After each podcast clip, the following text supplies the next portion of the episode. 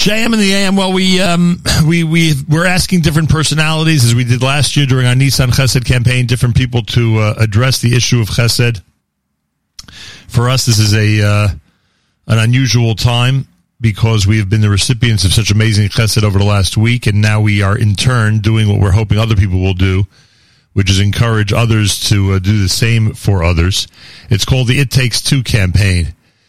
When someone does something nice for, to you or for you, leaves you a bottle of wine for the Seder on your door with a nice note, or pays off your dry cleaning bill, or purchases tickets for your kids for Six Flags, so that your kids will have an opportunity to go to a nice Chol Hamoed fun activity with their friends.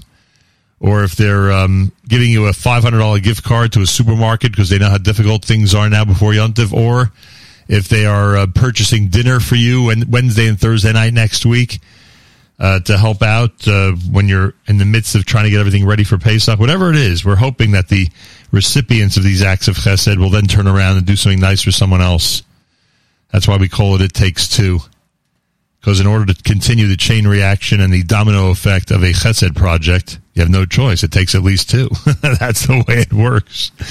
With us live via telephone is the uh, prolific uh, lecturer, author, person who's always um, able to give us some inspiration, someone who's been associated with the Nachum Segal Network officially, unofficially for even longer, but officially for quite a long time. And that's our dear friend Charlie Harary. Charlie, a pleasure to welcome you back to JM in the AM.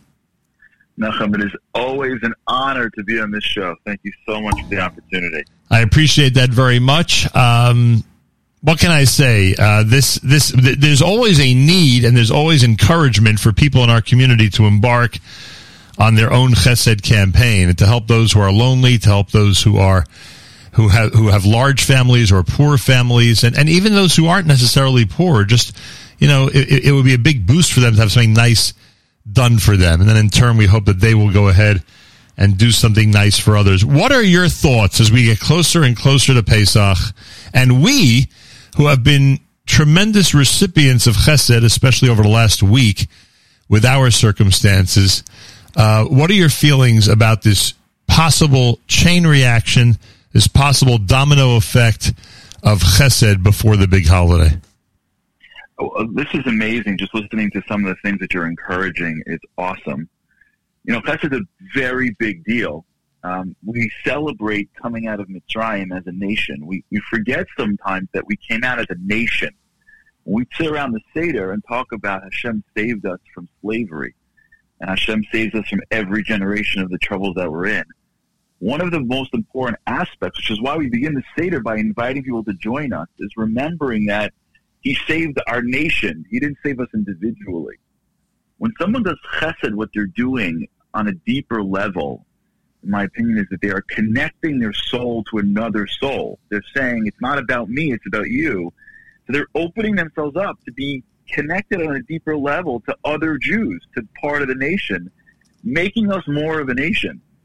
So there's nothing bigger, I think, that someone could be doing in preparation for Pesach. Of course, you have to make sure the house is kosher, and we have the right food, and, you know, that's for sure. But part of the prep for preparing for Pesach is getting us back to nationhood.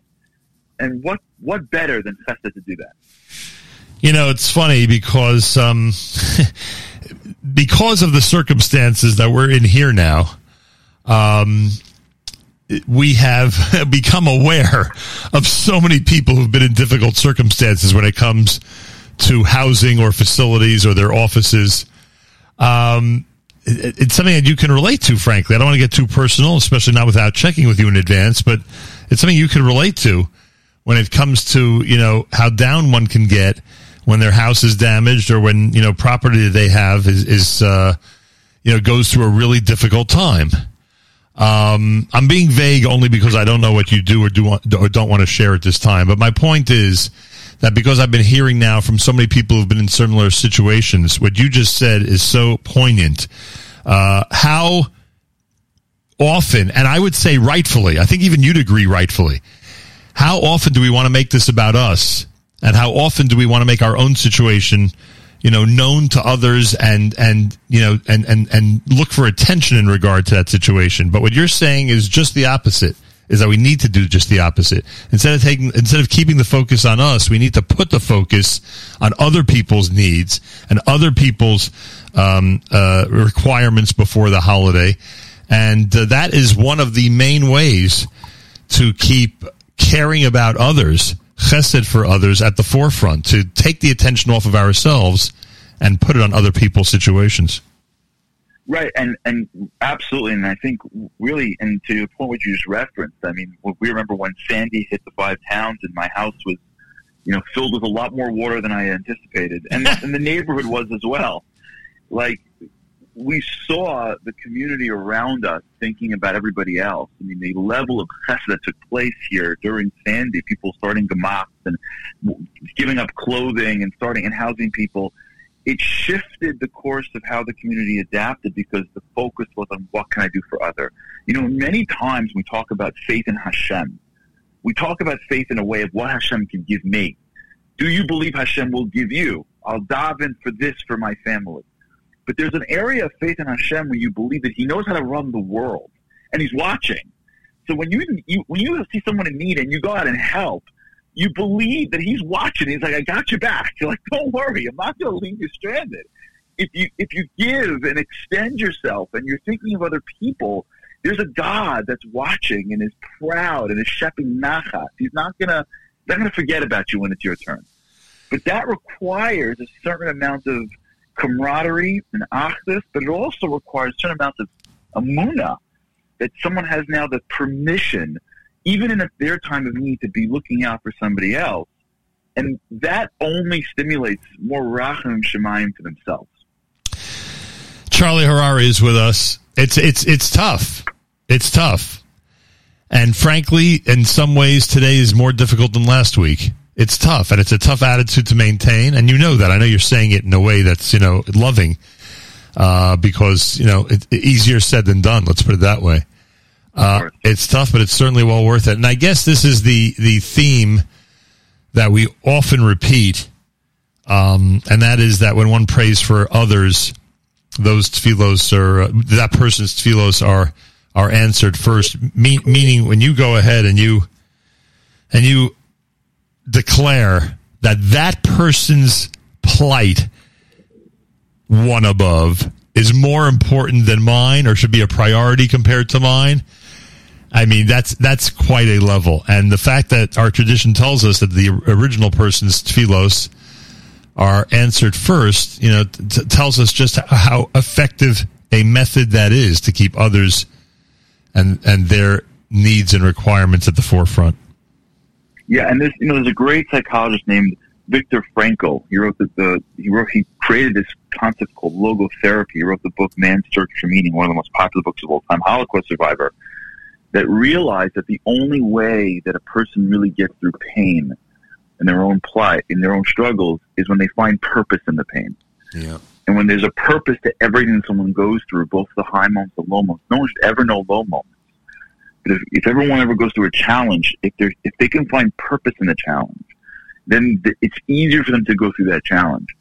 One of the ways that one finds purpose is they start to realize that they're sensitive to something they weren't sensitive to before. Yep. And so if someone goes through something, one of the things they get from it, and no one should know challenge, but if one goes through a challenge, what they get from it is a new sensitivity and a new appreciation for that which they may have taken for granted. When they take that and they apply it, even by the way, for tefillah for other people, like you just mentioned, have, forget reaching out into one's pocket or just being sensitive to others. They create purpose in, in their struggles and it helps them navigate through it even themselves. And so that, that in itself is a big is a, is, a, is a big level that one has to go through, but it helps them go through their challenges. Charlie Harary is with us. Uh, many of you are already familiar with the short list of things that I have been asking people to consider doing for others before the holiday. There's so many others, and if you think of any, of course, you should go ahead and implement them, especially those that make you comfortable, make you feel good. Do whatever you can for families in need. Do whatever you can for large families. Do whatever you can for singles out there. Do whatever you can for widows and widowers out there. In our community in addition to inviting them to the Seder. And what we're hoping is that when they thank you, you'll simply give them a message in a positive way, in a reassuring way, that all you're asking is that they do, they, they do the same for somebody else. And this chain reaction, Charlie, this chain reaction, this domino effect really fits right in to what you're telling us this morning. It's not just something that we've t- uh, pulled out of thin air. It fits right into this theme that, um, that as we are, you know, giving thanks to somebody who's been there for us, that is important. And I'm not minimizing it. You should say thank you. But the more important thing is to then go ahead and turn it into something positive you could do for somebody else. I think that fits right into the theme that you're d- discussing with us this morning. For sure. And what that does is you get that good feeling, and then you realize, whoa, it feels good to be thought of. It feels good to be cared for. It feels good to be connected. Exactly right. And when that feeling's in you, when you share it with somebody else and let them feel good, you're now only perpetuating that feeling more in yourself, but now as the giver. So what you're doing is so critical because you're encouraging us to not only be receivers, but to take what we get and then to use that to give to somebody else. It'll it's a it's a consistent cycle of where Hashem wants us to be. Right? The entire cycle of coming in and out of Mitzrayim, of being receivers and givers. I mean, that's what you're doing in the world of Chesed, which is so critical. And but to be honest, that's what you've always been doing, and that's why I'm such a big fan of the show, and that's why you have so many people around the world that care so much about you. It's because you've been telling this forever. You're always encouraging us to be givers and to be able to be connected. And that's exactly what our nation needs now, not only in this generation, but also in this period of time right, for Pesach. Yeah. It's interesting the timing of all this, and um, we're going to be sitting down to the Seder a week from Friday night, and I hope we all sit down with a sense of satisfaction that we've done what we could do uh, to enhance uh, someone's uh, yuntiv and to enhance this, this, season. It's not just the yuntiv itself, as I've been saying. The days before yuntiv can be so critical for families, whether they're in need of uh, grocery bills being paid or gift cards being given. Or as Rabbi Krohn told us on Friday, the story about Rosh Zalman, uh, tickets to an attraction being given before Yuntif so that the kids have a better Yuntif because they know they're going somewhere uh, after Yuntif. I never thought of how important that is even to a a, uh, a Torah giant, but uh, it's something we've been talking about oh, for years and years as we encourage people to purchase NCSY Six Flags tickets for families that are in need. And whatever it might be, dinner Wednesday and Thursday night. Uh, Charlie, you and I can agree that we know what it's like to be in a chaotic home the couple of nights before Yontif. and, and if someone can arrange with a local eatery, first of all, it helps the local eatery who are going to be off for a week. Uh, but in addition to that, if you could arrange the local eatery to send dinner over to certain families, because you know that Wednesday and Thursday night, the last thing they're going to be thinking about is feeding their kids, and the most important thing they need to do is to feed their kids, and they know that. But it just gets lost in in the whole in the whole shuffle. Whatever you could do, everybody, it is so vital, so important, such a key to a to maintaining uh, as much chesed as we can in our community.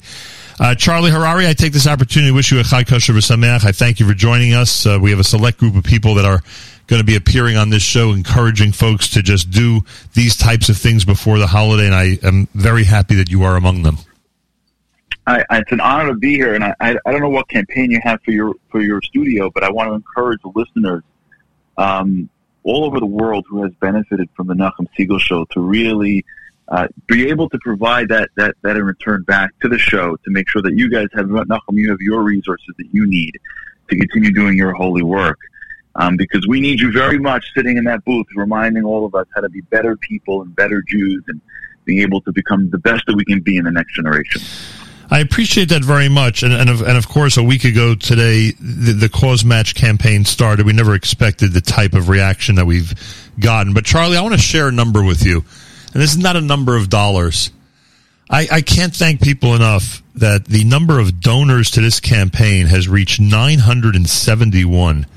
And frankly, wow. that that is an unbelievable outpouring. It's something that makes makes all of us here just so uh, uh, aware of the of the affection and love that that people have for what goes on here and we we are going to try very hard to keep on going with the themes that you just mentioned and the important things that uh, that we believe our community needs to be aware of.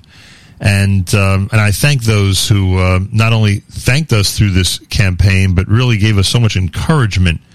Uh, 971 is is an, an awesome number. Um, as um, as when, when you're when you're in a in a painful situation and you're you're looking for a little bit of solace, you're looking for a little bit of of comfort. Uh, that number and the comments behind them um, uh, certainly gives us just that. Charlie, I thank you. Have a wonderful Chag, uh, and uh, together we should continue to spread positive messages throughout the community. Amen. Nachum, good yontif to you, and you should be zoche to continue doing your holy work until Mashiach Tzidkenu. Amen. Thank you so much for that.